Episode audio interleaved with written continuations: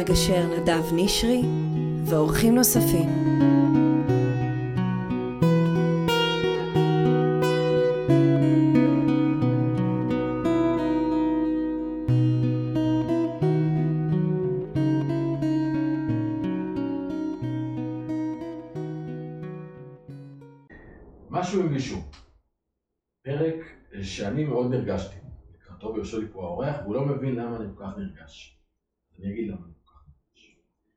נמצא איתי פה בן אדם שלפני, חושב, בערך שנה, נוגה שלחה לי פודקאסטים. אני חושב שזה היה ליאור פרנקל. אוקיי, יש מצב. ואני, באמת, חייב לשמוע את זה. ואני שמעתי את הפודקאסט הזה, שבו או, האיש הנפלא הזה שיושב פה מולי, דיבר על מה קורה עם הבינה המלאכותית, וההתפתחות הטכנולוגית, ולאיפה העולם הולך, ואני הרגשתי שנופלים לי האסימונים. ממש הרגשתי שנופלים לי האסימונים, שזה גם היה אחד המקומות שבהם הבנתי את הערך של פודקאסט.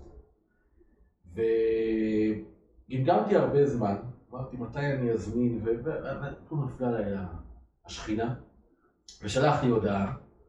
הוא אומר לי, אני לא מבין מה אתה כזה, גישור, בינה טכנולוגית, ואז קצת דיברנו, הוא הסכים לבוא, וזה מאוד משמח אותי.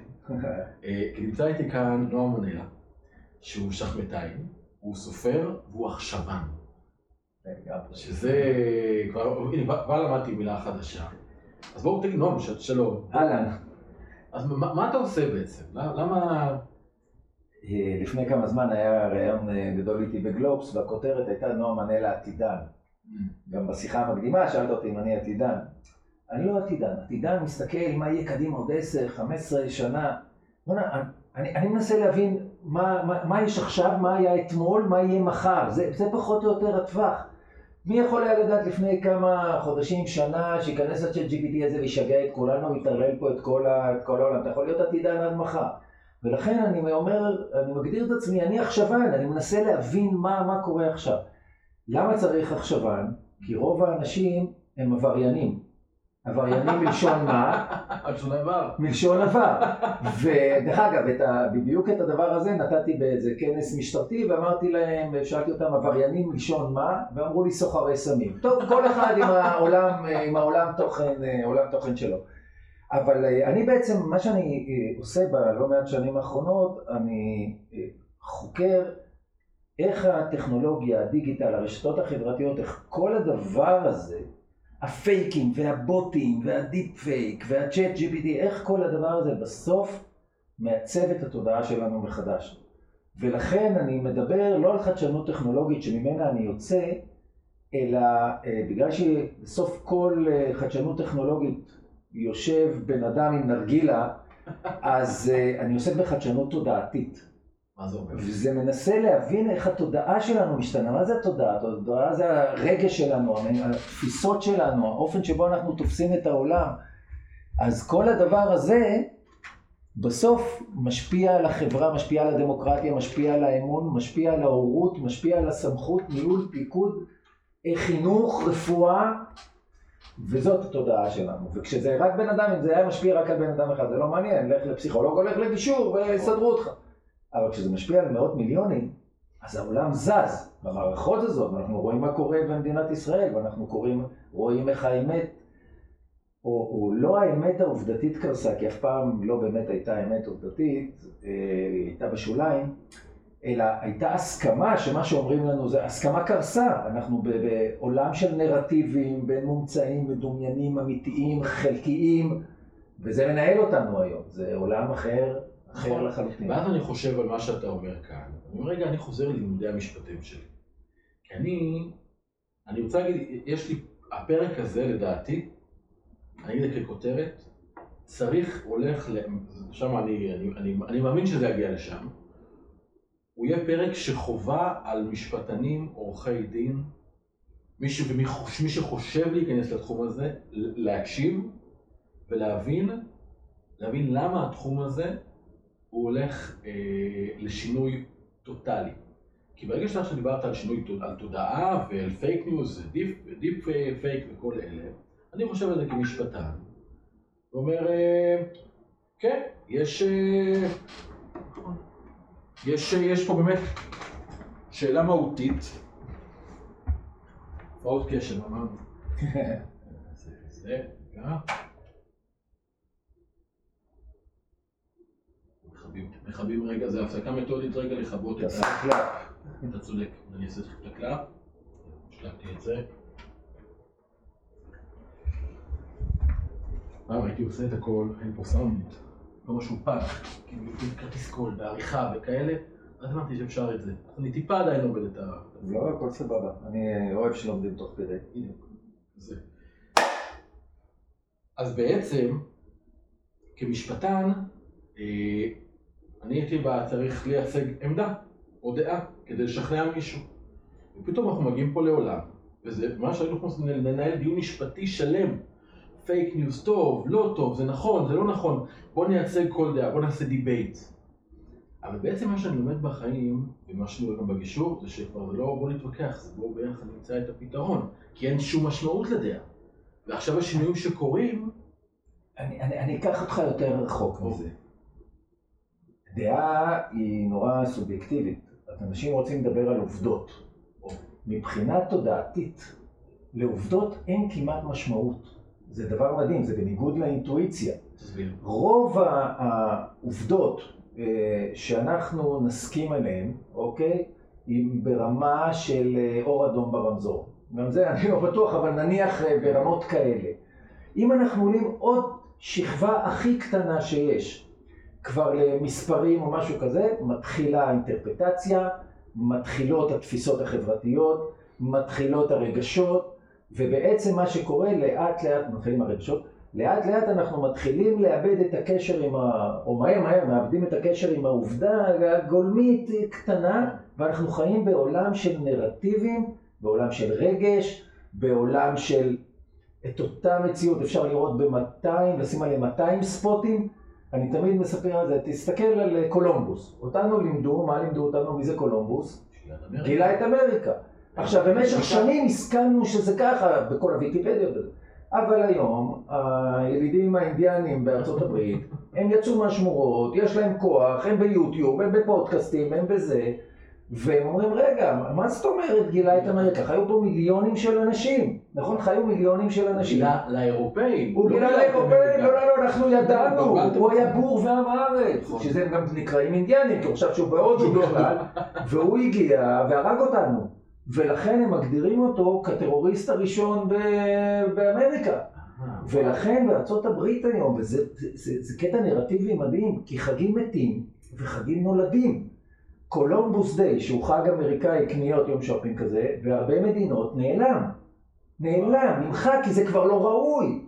יפה. ומצד שני, אה, Juneteenth, ה-16 ביוני, אה, יום שחרור העבדות, הפך לחג פדרלי בשנתיים האחרונות, חג פדרלי חדש. זאת אומרת, חגים מתים, חגים נולדים, כי הנרטיבים משתנים. ועכשיו כל אחד יש לו מלא עובדות שתומכות בו. והעובדות האלה נכונות, באמת קולומבוס הגיע נניח לצורך העניין, ואכן חיו אינדיאנים. אז מה המשמעות של העובדה כאן? יפה. ואז בעצם אנחנו מסתכלים על זה, ואני לוקח אותך למקום של הגישור, כי בעיניי המהפכה שקורית עכשיו, אני כבר הרבה שנים פה מתעסק בתוך הדבר הזה, אבל מה שקורה בחודשים האחרונים, זה הקפיץ את התוכניות שלי בכמה שנים טובות. כי הבינה מלאכותית, בכל מקום שבו היה צריך את העורך דין שינסח את ההסכם, לא צריך. בינה מלאכותית עכשיו בארצות סורקת את כל פסקי הדין. זה כבר היה קורה בארץ, פשוט, פשוט עניין של שפה. ויוכל להגיד לך בכל, אה, על שופט הזה, מה הסטטיסטיקה שיפסוק ככה, והחוק הזה, במקרה כזה, מה יקרה. זאת אומרת, עוד רגע, הסטטיסטיקה, הביג דאטה, הולך בכלל להגיד לך שאתה לא, לא, לא יכול, לפ- לא צריך בכלל להגיע, אתה רוצה להיות משפטי? תלחץ על הכפתור, יגיד לך מה בערך התוצאה. ואיפה שאין, זה המקום של הגישור לצמוח. כי פה, וזה מעניין אותי גם לדעת איך, איך אתה רואה את זה, האם הדור הבא, בני ה-20-30, הם ילכו לעורכי דין, או שהם ילכו לאנשים שיעזרו להם לפתור מחלוקות בעצמם? הם ייתנו את הסמכות למישהו אחר להחליט עבורם. תראה, זו שאלה, זו שאלה מעניינת שאנחנו עוסקים בה בשנים האחרונות בכל מיני תחנות. אה, למשל, אפשר היה לחשוב שספרים ייעלמו מהעולם ברגע שנכנס כל הקינדל הזה, אבל אתה הולך ברחוב, סטימצקי, צומת ספרים, בואנה, חיים. יש עיתונים. מי היה מאמין ב-2002 שיהיה עיתונים? יותר מזה, באיזשהו שלב היה נראה שכאילו חתכנו את ה middleman.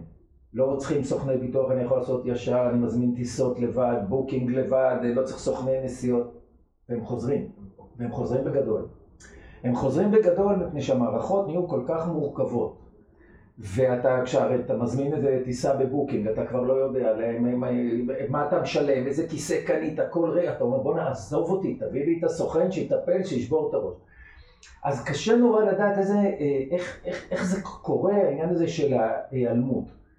אבל כן ברור שה-AI הזה ידרוש מאנשים שירצו להיות רלוונטיים, להבין את העולם ואת הכלי הזה מחדש. עכשיו, מה קורה היום מול הכלי הזה? יש גל הפחדה מטורף. אם תסתכל, יובל נוח הררי כתב לפני איזה שבועיים בידיעות אחרונות, הכותרת הייתה... סוף העולם, מה זה? הצ'אט ועונשו. הצ'אט ועונשו, זה היה כותרת. אה, אילון מאסק מצייץ, סוף העולם. אלטמן, סם אלטמן. אבל משקיע בזה. משקיע בזה, כן. וסם אלטמן, המייסד של ה-OpenAI, של ה-Chat GPT, היה בארץ, הוא כבר הגיע לסנאט, לצוקרברג לקח שנים עד שהסנאט הזמין אותו, הוא כבר היה בסנאט. אז יש אנשים שתפקידם להפחיד אותנו, וזה בסדר. יש גם אנשים, דרך אגב, שתפקידם לפחד, רגע להסתכל על זה, רגולציות, דרך אגב, משפטנים, חוקים, אנחנו אולי נדבר אחר כך מה קורה לזכויות יוצרים, יש פה שאלות מהותיות, שאלות מוסריות, אתיות. אני לא יודע אם, זה, אם אתה יודע, אבל לפני כמה ימים עלה סרטון אה, אה, שבאיזשהו אירוע, אה, אבטאר של זוהר ארגוב, שר שיר לא של זוהר ארגוב, בקול של זוהר ארגוב, כאילו ה-AI עם האבטאר, ובהיפר ריאליזם זה כאילו נראה לך, ואתה מסתכל על הדבר הזה ואתה אומר, רגע, האם זה ראוי בכלל? האם זוהר ארגוב היה רוצה להיות קשור לשיר הזה? אני נדהמתי עכשיו. זה, זה, זה פסיכי. וואו. זה פסיכי הדבר הזה. רגע, זה, זה, זה לגיטימי או לא? זה שאלות בכלל, עוד לא. לפני זכויות, זה שאלות של מוסר ואתיקה, אנחנו מחיים את המתים. ואיך אתה מסתכל על, על בכלל כל השיח הזה? שפחד, לא פחד. אז זהו, אז מה שאני אומר, יש אנשים שתפקידם רגע להסתכל על הדבר הזה ולנסות לעשות רגע סדר במערכות, האם החוקים מסוגלים לתת לזה מענה, אם לא צריך לעשות... מצד שני אני אומר, לנו ולאנשים שמקשיבים לך, ולך ולי ולפרופסורים באקדמיה, ול... אסור לפחד מהדבר הזה, כי הפחד משתק. ואז מה שקורה, אתה אומר, עזוב אותי מזה, כי זה מפחיד אותך, ומתחיל להיפתח פער בינך לבין העולם, שככל שהפער יותר גדול, יותר קשה לך לסגור אותו, ואז מה קורה לאנשים? הם מתחילים בעצם להתכנס או לאחוז בקרנות המזבח של העולם הישן. איזה יופי היה פעם, לפני שהיה צ'אט GPT, לפני שהיה רשתות, לפני, לפני, הם הופכים להיות שיעור היסטוריה מהלך, ואז הם נהיים שיפוטיים. העולם הזה הוא גרוע, והעובדים מפונקים, והצעירים עצלנים, וכולם שטחיים, ורק אנחנו היינו עמוקים. ואז מה שקורה, אנשים לא רוצים לעבוד עם אנשים כאלה, מפני שמי רוצה לשמוע כל היום שמפונק ועצלן וזה, מאיזה דינוזאור או בומר שלא מבין מהחיים שלו כלום. אה, אנשים לא רוצים ללמוד אצלם, לא רוצים להיות פקודים שלהם, הסמכות ההורית יורדת, שזה דבר מסוכן. יש המון מחקרים היום שמראים שבני נוער אבודים קצת בעידן הרשתי. וחושבים שזה בגלל הרשתות החברתיות, זה לא בגלל הרשתות החברתיות לדעתי. זה בגלל שדמויות הסמכות הישנות, ההורים שלהם, אנחנו רואים את זה בחברות מסורתיות, החברה הערבית, הבדואית, אה, וגם החברה כמובן היהודית. מה שקורה, ההורים שלהם, הפער בינם לבין התפיסות של ההורים שלהם הוא כל כך גדול שההורים כבר לא נתפסים כסמכות כי הם לא רלוונטיים. אם אתה מבין את הטיקטוק ואתה מבין את ה-AI ואתה יכול לנהל איתם שיחה, אתה יכול לתת להם כלים להיזהר ממה ואתה יכול לפתח אותם, אז הם רואים בך סמכות. אבל אם אתה יושב כל היום עם העיתון כמו פעם, וממלמל איזה יופי היה פעם, והצ'אט הזה יהרוס את העולם ויחליף אותנו, אז... מה התפקיד שלך? אז מה התפקיד שלך? ואז הילד הזה מתחיל להרגיש תלוש בעולם, הוא מחפש סמכות. אז הוא יחפש אותה ברשת, או במקומות מפוקפקים, או אצל אנשים מפוקפקים. ולכן צריך להבין שזה עניין, שזה בנפשנו, בנפשו של כל אחד, להבין את היופי של הכלים האלה לצד הסכנה. ולכן אני אומר, מהתגוננות תחילה לאפשרויות תחילה. הרי האקדמיה, משרד החינוך, ישר אמרו, אסור להשתמש בצ'אט GPT, אתם תעתיקו, אתם תעתיקו את העבודות לסטודנטים. טמבל, אם אתה לא רוצה שיעתיקו את העבודות, אין עבודה שאי אפשר להעתיק. אבל הוא לא חושב, הוא רוצה לצעוק. ואני אומר, בוא, בוא נהפוך. ואם אנחנו נהפוך את המשוואה אפשרויות תחילה והתגוננות אחר כך, אז פתאום נגלה עולם שנפתח בשניות אלה שמשפיע על המשפט, משפיע על האומנות, משפיע על התרבות, משפיע על המוסר, משפיע על התפיסות, וזה מרתק. זה מרתק. זה מטורף. אני בתחום אצלי, אני מחזיק את עצמי, כי אני, כשאני מדבר ככה, אני כולי נלהב בתוך הדבר. גם אני נלהב. אני רואה, זה מדהים. אני אומר, אם יהיה מלחמה גדולה, והבינה המלאכותית תעלה עלינו, אז אל דאגה. תגידו לי, נדב, בוא למלא שקי חול, אני בא איתכם למלא שקי חול. בסדר, בואו נסגור את הפינה הזאת. אבל זה לא בינתיים קורה. בואו נראה את ההזדמנויות. אני עכשיו את הקורס גישור שלי, עכשיו אני עושה אותו, מתרגם אותו לעוד שפות. אני הולך ללמד אותו בספרדית, בסינית, באמהרית, בספרדית, באנגלית, בכל השפות, כי אני כבר יכול להיות בינלאומי. יש לי שיטת עבודה, אני מדבר איתה בכל השפות. אני פותח בתי ספר במקומות בכל העולם, כי אין לנו שום מניעה לעשות את זה עכשיו. אנחנו קוראים עכשיו בתקופה שמבחינתי היא מגדל בבל הפוך. במקום להתרחק, הטכנולוגיה מחברת בינינו. ומה משותף לכולנו? זה לא משפט, זה לא תרבות, זה הביולוגיה. שאני עכשיו, אם אני עכשיו אעמוד עליך, לא משנה אם אתה סיני, יפני או יהודי, אתה תילחץ, כי אני נדבק אליך. ואם אני אתרחק, אתה תרגיש יותר בטוח בסיטואציה. ולכן כל המקומות האלה, שאיפה אנחנו נדע לעבוד כבני אדם, עם השפה שלנו, עם הטון שלנו, עם העיניים שלנו, עם שפת הגוף שלנו, עם, ה, עם כל הדברים האלה, זה מייצר שיח. ולנו זו הזדמנות אדירה, כי זו פעם ראשונה בהיסטוריה שזה קורה. אז, אז יש פה הזדמנויות אה, אדירות. צריך, אה, אה, המון אנשים שואלים, שואלים אותי בהרצאות, אה, או אומרים לי, תכף ה-AI מחליף את כולנו. ה-AI מחליף, וצריך להבין פה שני דברים. אחד, AI מבחינתי זה כמו מטוס, זה כמו, אה, אני יודע, היה סוס אה, ועגלה והגיעה מכונית. ומי שרצה לצעוק דיו דיו לסוס, לאט לאט איבד את מקומו. ומי שהלך ועשה שיעורי נהיגה, אין את הדבר הזה. ולכן בעצם זה נכון שיהיו חלק מהמקצועות שמן הסתם יתפיידו החוצה, או יהיו יותר יעילים עד ש-GPT ולא יצטרכו אנשים, אבל בשנייה זו ממש. נולדים מקצועות חדשים. מקצועות חדשים. עכשיו, כולם מסתכלים על אלה שמאבדים את המקום עבודה. מה עם אלה שעכשיו מקבלים מקומות עבודה? למה אתה לא סופר אותם? האנשים האלה אולי לא יכלו להתפרנס קודם, ופתאום... אני אתן לך את הדוגמה הזאת מ... יש עכשיו תפקיד חדש, נקרא prompt master. זה עוד שנייה יהיה כמעט בכל ארגון, אני מנסה להכניס את זה עכשיו לצבא ולכל מיני ארגונים. מה זה prompt master? Okay. כדי שה-AI יעבוד, צריך לתת לו פקודות. בסדר? זה אנשים חושבים שזה איזה מכונה שיודעת לבד. לא, צריך לתת לה פקודות. יש מישהו ש... הפקודות האלה נקראות prompt. אוקיי, אז prompt master זה הלוחש ל-AI. זה בעצם הבן אדם שיודע לטייב את הדבר הזה, כי אתה נותן לו פקודה, הוא יכול לתת לך עכשיו שטות מוחלטת. אתה צריך לדעת לעבוד איתו. אז נהיה מקצוע. אז... אה, אה ברגע אחד כבר המקצוע הזה. מקצוע. עכשיו, זה מקצוע שדרך אגב משלמים לו לא מעט כסף, ואתה מסתכל על דרישות התפקיד היום של המקצוע הזה, ופתאום אתה רואה שדורשים ידע אה, כללי רחב, אה, לוגיקה, אה, אפשרויות אה, לסנטז בין אה, תחומים, אה, אה, סקרנות, יצירתיות, ופתאום אתה מסתכל ואתה אומר, נגיד באקדמיה, לבוגרי איזה פקולטה זה מתאים? ופתאום אתה אומר, פילוסופיה, מדעי הרוח, למה? כי שם מלמדים הרבה דברים, נכון? לא אה. עכשיו הנדסת תעשייה וניהול. דווקא הפקולטות שהלכו ונסגרו, אה, הם עכשיו מתחזקות, איזה יופי. והנה פתאום אנשים, הרי אם הבן שלי, שלומד תעשייה וניהול עכשיו בבאר שבע, אם היה בא אליי לפני שנתיים ואומר לי, אבא, מה ללמוד, אני רוצה ללמוד פילוסופיה, הייתי שמח, אבל נניח הייתי אומר לו, אבל מה תעשה עם זה? והנה, פתאום יש מה לעשות עם זה. אז אנשים את אלה לא סופרים, את כל הבוגרי פילוסופיה שעכשיו ייקחו אותם. עכשיו, מי, מי, מי חוסם אותם? האקדמיה. אם אני הדיקן עכשיו של מדעי הרוח, מחר יש מסלול של prompt master ים, ומלמדים שם גם קצת אה, פייתון ומחשב, ומלמדים פילוסופיה, ואיך עובדים עם ה-AI, ואת הסוציולוגיה שזה ייצר. ואני מוציא לשוק את הבוגרים הכי טובים בדבר הזה, הכי טובים. אבל האקדמיה היא מסתכלת, והצ'אט ועונשו, ופחד אלוהים. אז היא חוסמת את האנשים. האקדמיה והממסד, מכאלה, האקדמיה שפעם הייתה פורצת וחוקרת, זה הכל פשוט...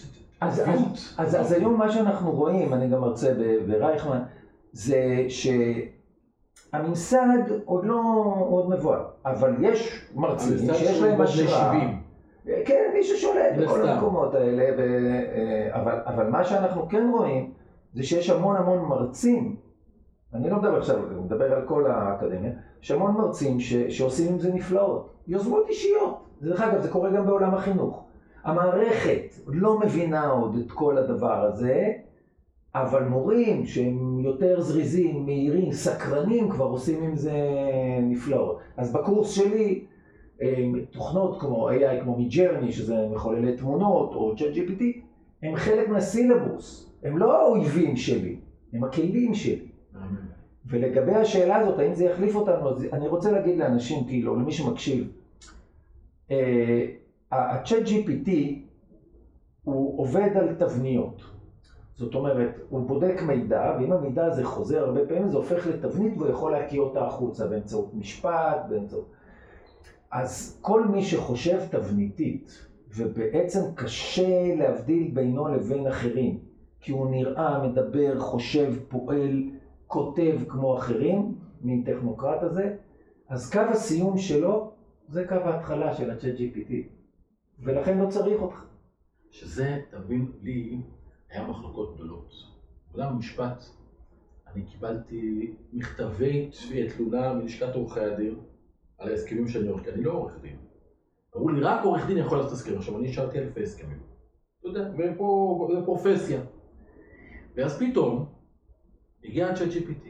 עכשיו, כבר בארצות הברית, אם היינו עכשיו בארצות הברית, או במדינה דוברת אנגלית, היית כבר מכניס עכשיו את כל הנתונים שאתה רוצה, והוא מוציא לך הסכם מוכן. אז נגמר. המקום הזה. אז עכשיו אני מכניס לך לחלק השני של המשפט. אמרתי, קו הסיום של הטכנוקרטים זה קו ההתחלה של ה-chat GPT.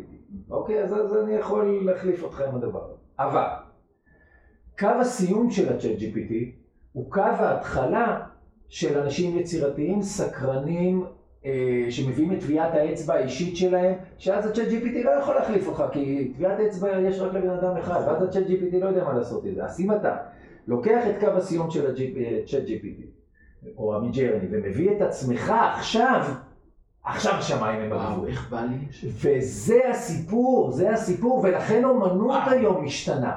אני אספר לך משהו על אומנות, כי בעיניי זה מרגש. סוני יש להם תחרות צילום כל שנה. טובי הצלמים בעולם משתתפים בתחרות צילום של סוני, יש כל מיני קטגוריות. טובי הצלמים הם השופטים. ולפני אה, שבועות אחרונים הם מתקשרים סוני לצלם בברלין, ואומרים לו, תקשיב, התמונה שלך בקטגוריית וינטג' זכתה מקום ראשון. זה גם עשרות אלפי דולרים, זה גם יוקרה מטורפת, תחרות כזאת. הוא אומר, הלו, אתם התבלבלתם. אני לא צילמתי את התמונה הזאת, אני עבדתי עם אה, תוכנת AI במחולל תמונות. וואו. אין צילום בתמונה הזאת. אני לא מגיע לי הפרס. ועכשיו הנה דילמה אתית מוסרית מעניינת של סוני.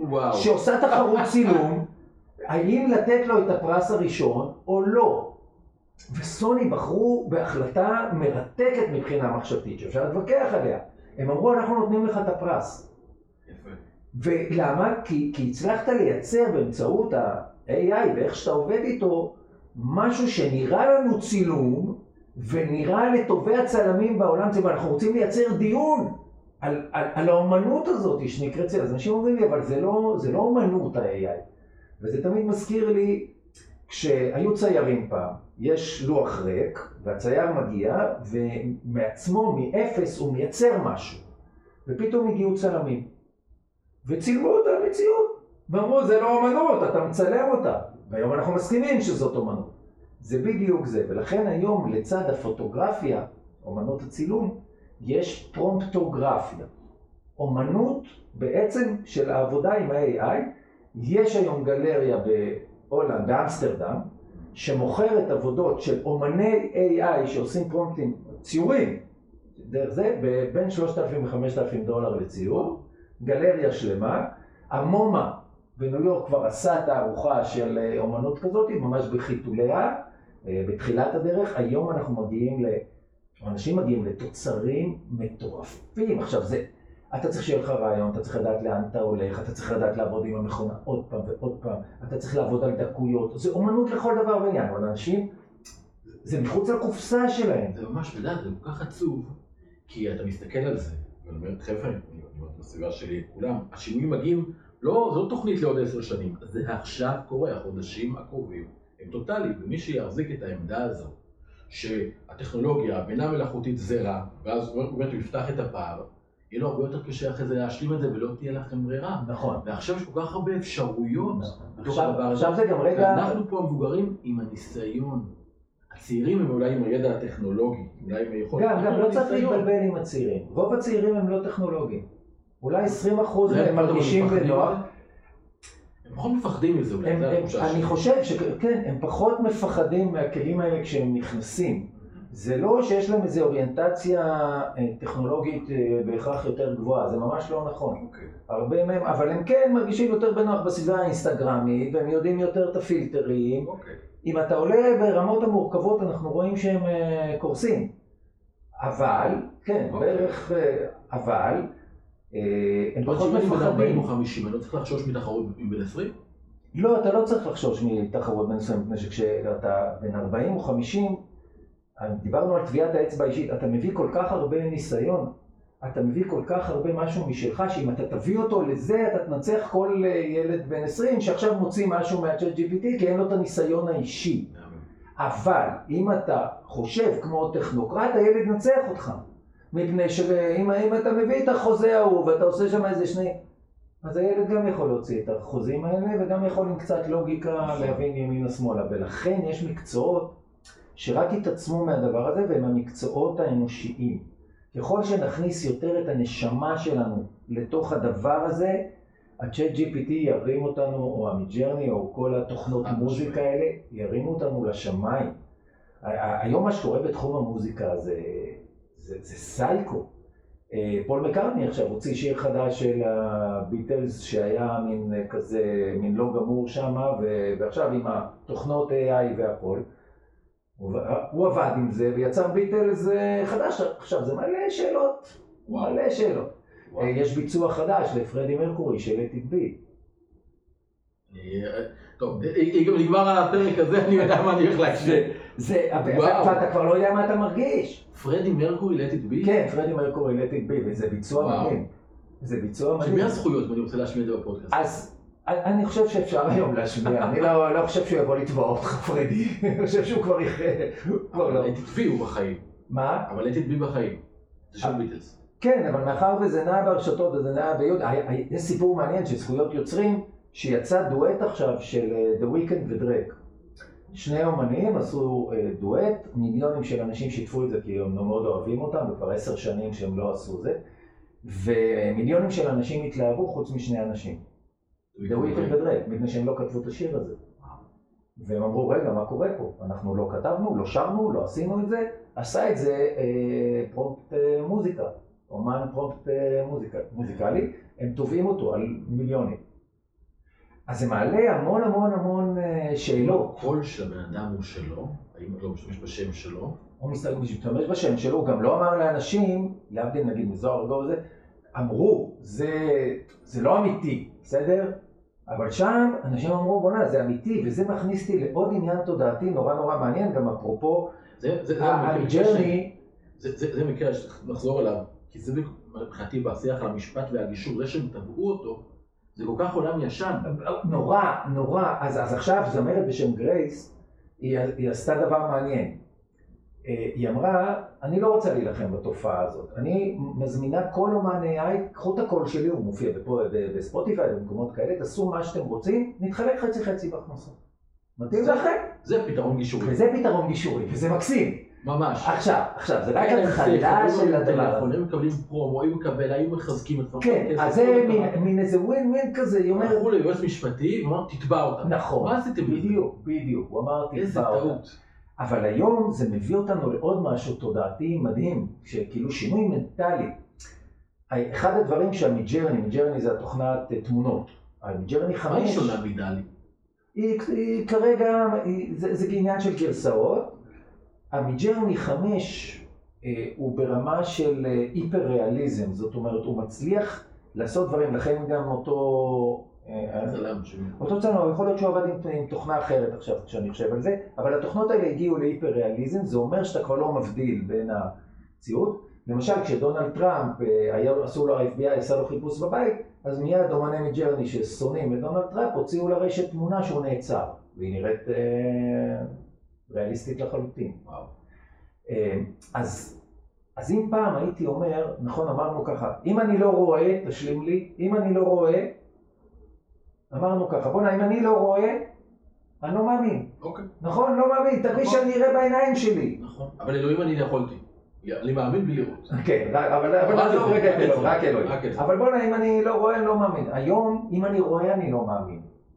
זאת המחשבה, אם אני שומע, אני לא מאמין, זה אמיתי, לא אמיתי. כל תפיסת המציאות שלנו, כל הוודאות הופכת לנוזלית. אתה יודע מה אני עושה עם זה? המקום המרתק הזה? כי אין לי שום דרך להתמודד עם הדבר הזה ברמה, ברמה הגבוהה, ברמה הציבורית. אני יכול בהחלט לעבוד עם זה כשאני עובד פרסונלי אדם לאדם. חד וזה משמעית. פה הסיפור, כי יושבים לי פה זוג, ועסקים, שותפים לעסק או בני זוג, לא משנה מה. יש להם את האמת העובדתית שלהם, יש להם את הצדק שלהם, אבל הוא סובייקטיבי. וזה השיח החדש. אבל הם, הם בטוחים שהוא מוחלט. כשהם נכנסים אליך, הם בטוחים שכל אחד מחזיק את הצדק נכון, המוחלט. הנרטיב שלו. אבל זה, וזה נכון למה שקורה לנו בעולם, זה קורה לנו במדינת ישראל, וזה קורה, זה, זה הקריסה, גם חלק מקריסת האמון במערכות המשפט, וזה חלק מקריסת האמון בדמוקרטיה.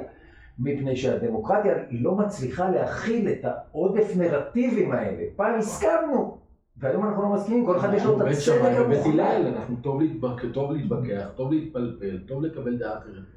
עכשיו אם אתה או זה או זה, אתה או טכנולוג או לא, אתה או מפחד או לא, אתה, אתה, אתה מהפכה משפטית, אתה רפורמה משפטית, אתה כל... נכון, הכל, הכל, העולם זה הלך לא לקצה. אז זה בדיוק היופי. העולם הפך להיות מה שאני קורא עולם בהפרעה אה, אישיותית דו-קוטבית. הכל הלך לקצה, הכל הלך לקצה. הרשתות האלה, והטכנולוגיה, והקצב, והנרטיבים, הם בעצם לוקחים את כולנו לקצוות. אין, אין, אין אמצע. האמצע נגמר. אתה, אתה מכיר את העקומה הנורמלית? העקומה הנורמלית אומרת בעצם 68% נמצאים באמצע, וב-32% 16% יהיו מצד אחד של העקומה ומצד זה, והם כאילו הקיצוניים. היום בערך 70% נמצאים בקצוות, זאת אומרת, האמצע הלך ונחלש ונחלש, תסתכל על כולנו. ו- ו- ולכן אנחנו נמצאים בעולם מאוד מאוד מאוד אה, קיצוני, ואנחנו רואים את זה במדינת ישראל. וכמובן הפוליטיקה עובדת בתוך, ה- בתוך הדבר הזה, והחברה נקרעת מזה, שהכל, הכל הכל... אה, לאן זה יכול. להגיע? זה, זה, זה סכנות איומות, זה יכול להגיע לפשיזם כמובן. הפשיזם זה הסכנה הכי גדולה שמתקיימת בתוך עולם כזה, מפני שאנחנו מרגישים שכשהמציאות היא נוזלית מדי, היא מאיימת עלינו. אנחנו נמצאים בפאניקה, ואנחנו רוצים את הדמות שתעשה סדר. והדמות שתעשה סדר היא תמיד הדמות שמציעה פתרונות אה, מאוד מאוד אגרסיביים. נכון. ו- ו- וזה סכנות מאוד מאוד גדולות, ולכן במשך שנים אני אומר שמערכות, מערכות המשפט, חייבות היו ליצור את השינוי ואת הרפורמות מתוך עצמן, ולא לחכות, כי הקולות והביקורות, חלק מהן הן נכונות לחלוטין. ואפילו המערכת כבר היום מסכימה לזה. אבל פעם היא הדפה הכל, וכשאתה עודף היום, מאוד מסוכן, ולכן בעצם אתה צריך להסתכל על עצמך בתוך המערכת, אם אתה אה, עורך דין, אתה צריך להסתכל רגע ולהגיד, איך אני נע בתוך השינוי, איך אני משתנה איתו, איך אני מבין את השינויים האלה כדי להיות רלוונטי. זה נכון למערכת משפט, וזה נכון לעורך דין בודד. נכון. זה אותו סיפור שמתרחש בתוך הכניסה הזאת של אני הטכנולוגיה. ראיתי דווקא, ואני יכול להגיד לטובתה של מערכת המשפט, פה בארץ, ראיתי לאחרונה אה, ראיון עם עורך דין ברק לייזר, הוא היועץ המשפטי לבתי המשפט. והוא אמר, אנחנו מצפים מהשוק הפרטי להתחיל, להתחיל לייצר את ההכשרות למגשרים, כי תחום הגישור בארץ הוא פרוץ, הוא לא מוסדר, והוא באמת קטסטרופלי לחלוטין. תמיד היה ציפייה שבתי המשפט יפנו תיקים לגישור.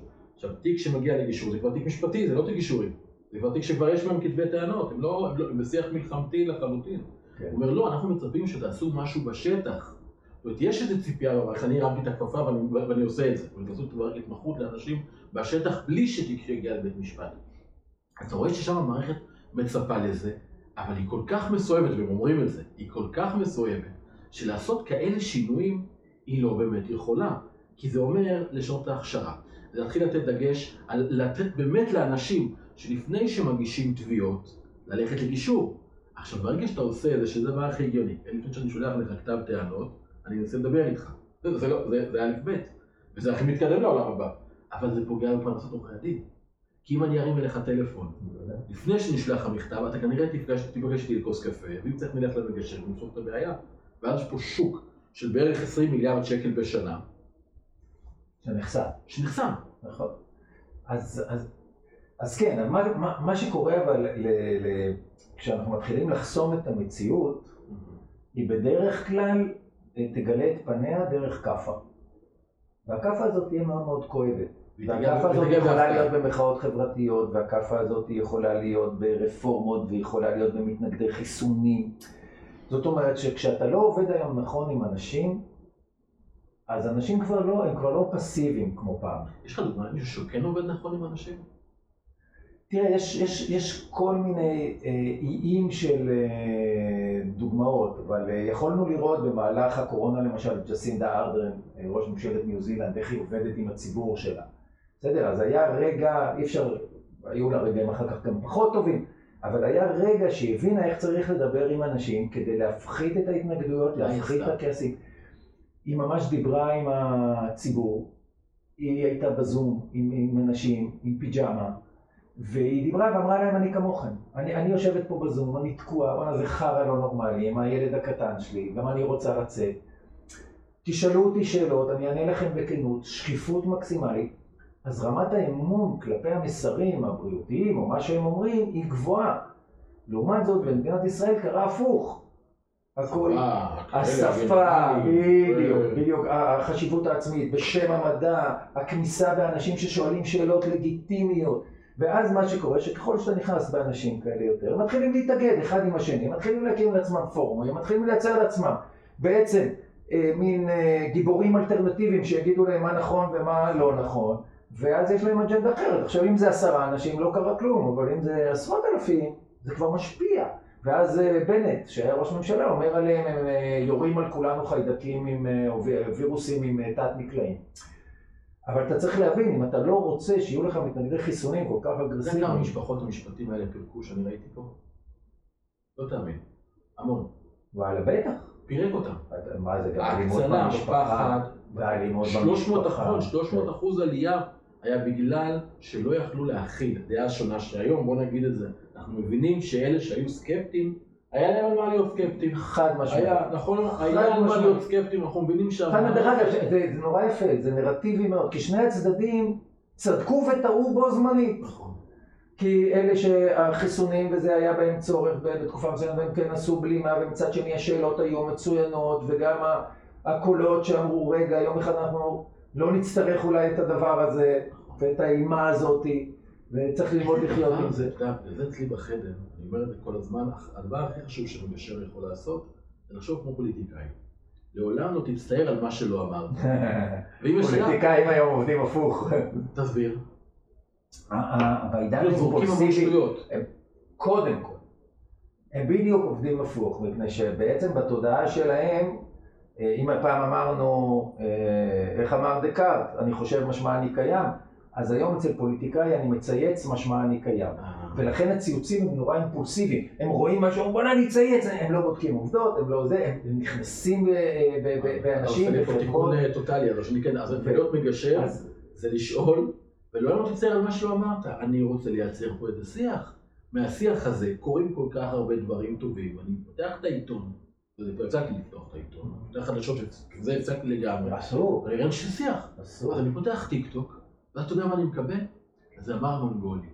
איזה כיף לי, עכשיו צץ לי מלא זמר מונגולי. הנה, קיבלתי עניין, קיבלתי ידע פה. אני בכלל מתנתק מכל המקומות האלה, ואני מחפש את השיח. ואין שיח. נכון, אנחנו, קודם כל, הרשתות החברתיות, אה, יש אומרים הרשתות החברתיות, בגלל שמה שקרה בעצם, כדי לא לריב עם העולם, אני צריך להתכנס באיזה מין בועה, ואז רוב האנשים מסכימים כמוני ויותר נוח לי. ואז נוצרת... האלגוריתם החדש עכשיו הוא- אחרת אבל קצת. מה שאני מבין, שהוא מודה לך תחומי עניין ולא סביב אנשים. כן, אבל זה, קודם כל תלוי איפה אתה נמצא. טיק טוק מתנהג אחרת מאשר אה, פייסבוק, מאשר טוויטר, וכל אחד יש לו את ה... אני הטיקטוק. טיק טוק זה נפלא. הוא נפלא. לי היה ערוץ בשח, לימדתי שח בטיק טוק. עשיתי פרויקט עם טיק טוק העולמי שנקרא טיק טוק Learn. הם פונים לאנשים בכל מיני מדינות, ושילמדו משהו מעורר השראה בשפה של אותה מדינה. ופנו אליי, אמרו לי, מה אתה רוצה לדבר? אמרתי, אני אלמד שח. כסופר שח עולמי שעוסק בטכנולוגיה, איך היא משנה את התפיסות, אמרתי, אני אלמד שח בטיקטוק. גם רכבתי על גלי גמבית המלכה וכל ההייפ שהיה, ואמרו לי, מה, שח בטיקטוק? זה היה ערוץ מטורף. וואו. מיליונים של צפיות. וואו. מיליונים של צפיות. ו- ומה שיפה בדבר הזה, זה שאתה, אם אתה רוצה להצליח בתוך uh, uh, ערוץ כזה, אתה צריך לייצר דיאלוג עם אנשים, כי אנשים שואלים שאלות. חלקם דרך אגב שואלים שאלות uh, או מקטינים אותך.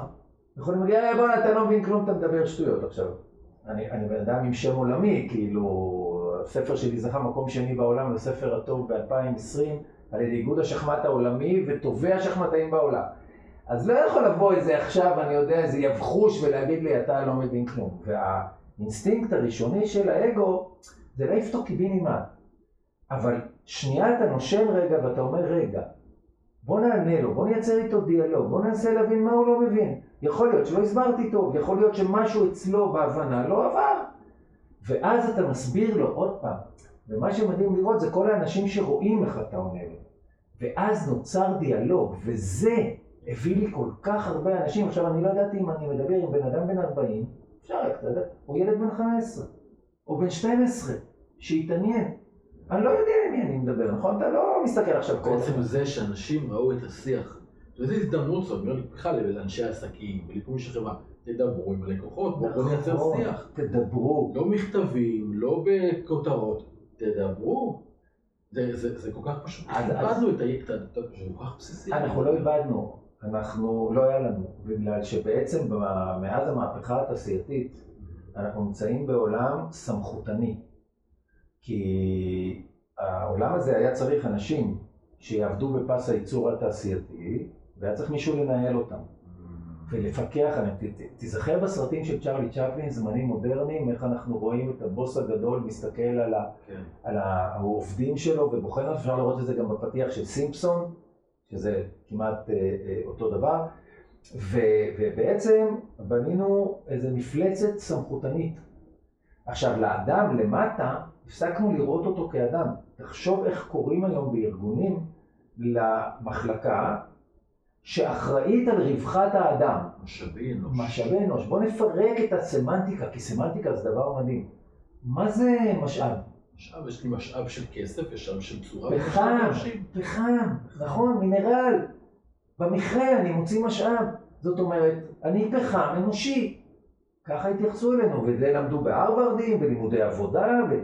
וזה תיאוריות של מנהל עסקים, וככה התייחסו לאנשים. וזה יצר סמכותנות נורא נורא, והסמכותנות, וזה אפרופו גם הקורונה, הסמכותנות היא מונולוגית.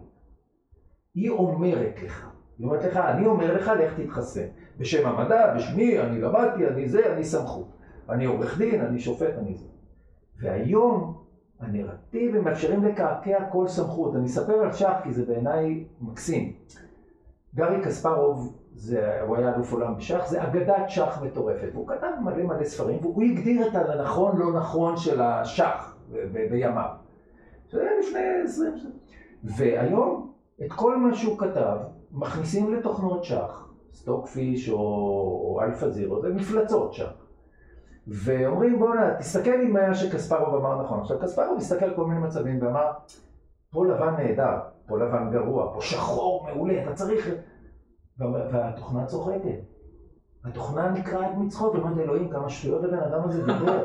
עכשיו, זה לא אני אומר, את זה אומר קספרוב.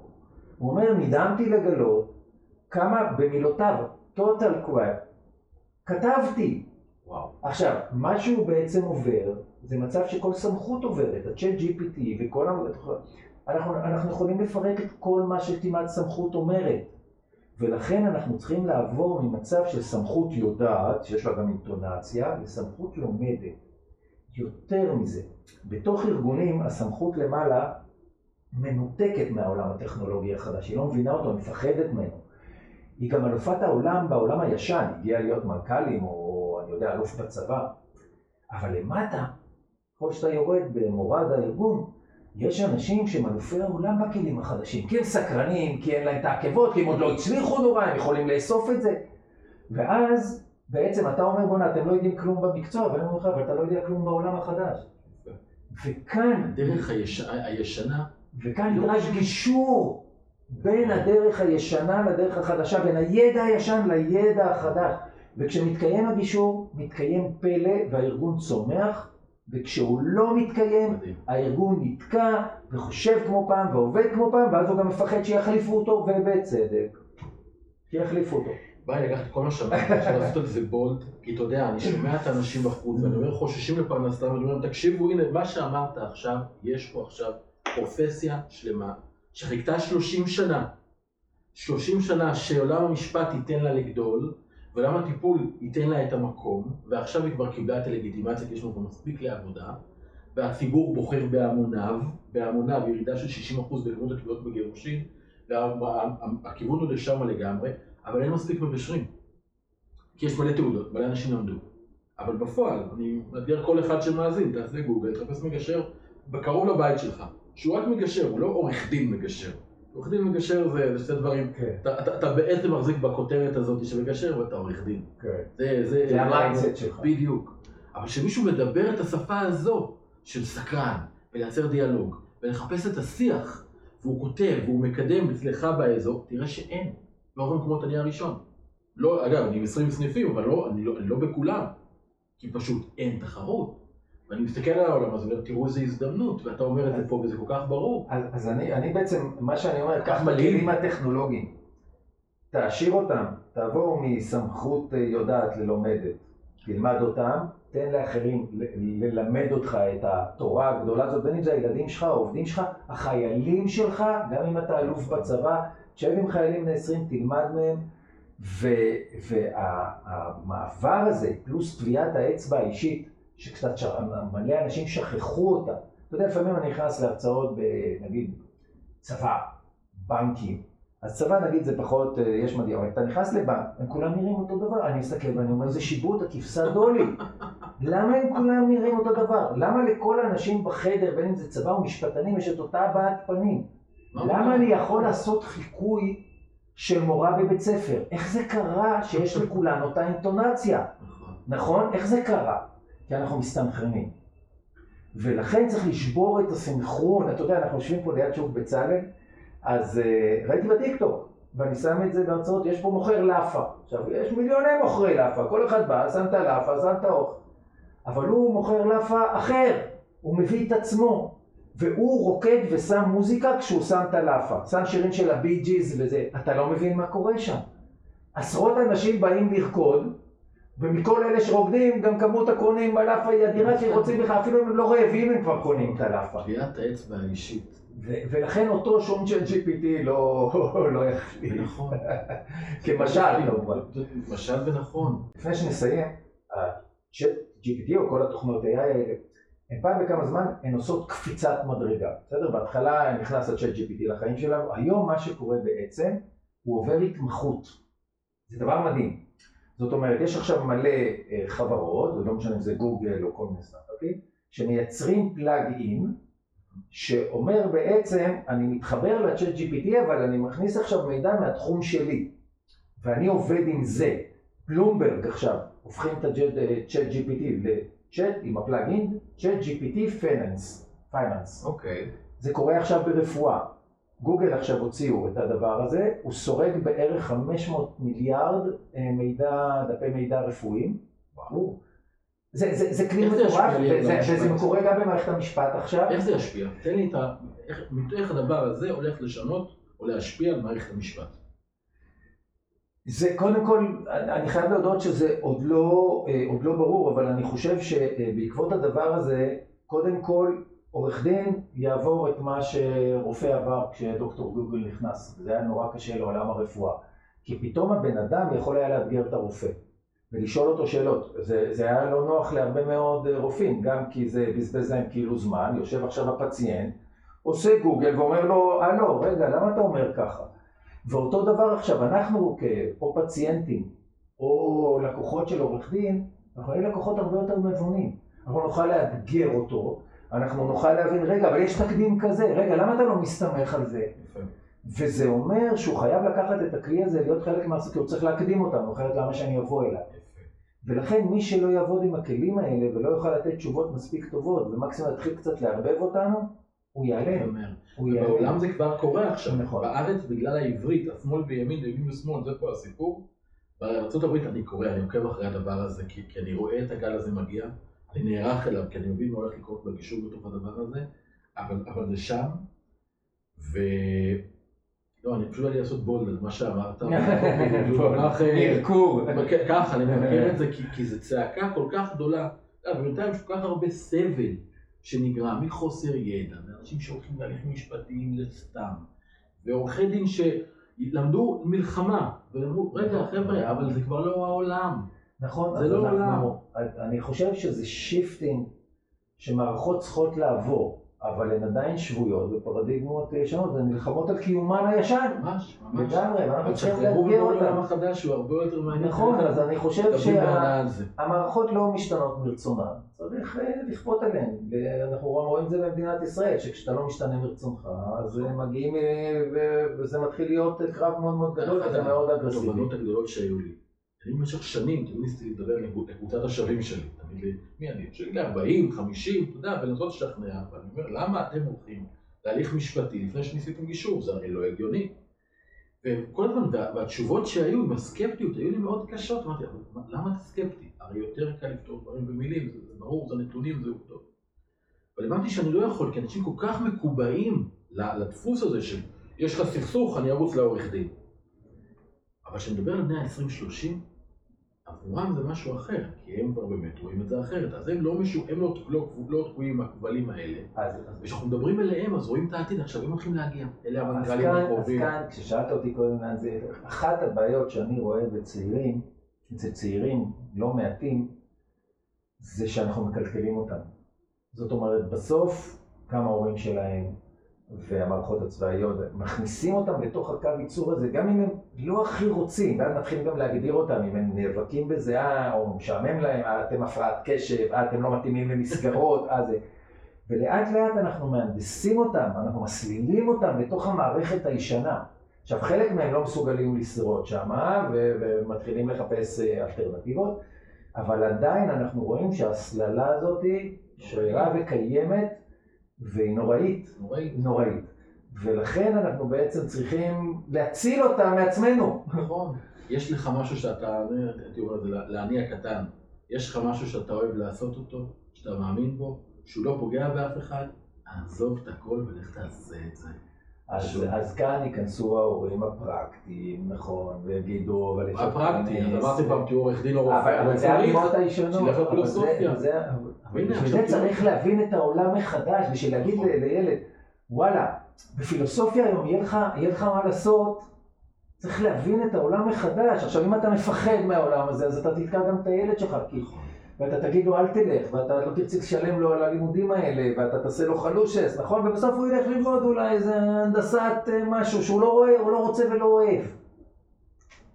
הרבה אפשרויות. זה כל כך הרבה אפשרויות, כך ושוב נגיד, כדי שאנשים לא יחשבו שאנחנו רק אה, הכל אה, לה לה לנד, עולם עם הרבה סכנות, אבל כמו שאמרנו בהתחלה, וזה המעגליות של השיחה, יש אנשים שתפקידם להפחיד, יש אנשים שתפקידם לפחד.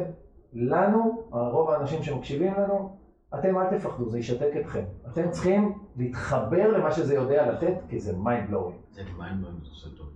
נועם, תודה. תודה. בכיף, תודה שהזמנת אותי. תענוג, שיחה מהממת. הרגשתי ממש, ממש, הוצאת לי. איזה בעיה. אז תודה רבה, ותודה רבה. למאזינים, ותשתפו ותשתפו, ואני, אם אתם באיזה צומת בקריירה, במחשבה לאן ללכת, ו...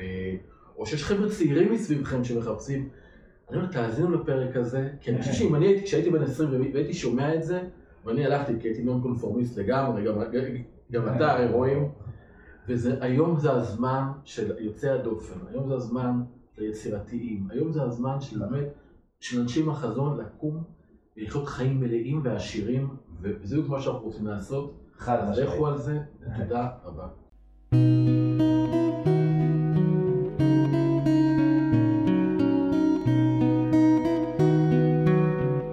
משהו עם גישור, עם המגשר נדב נשרי ואורחים נוספים.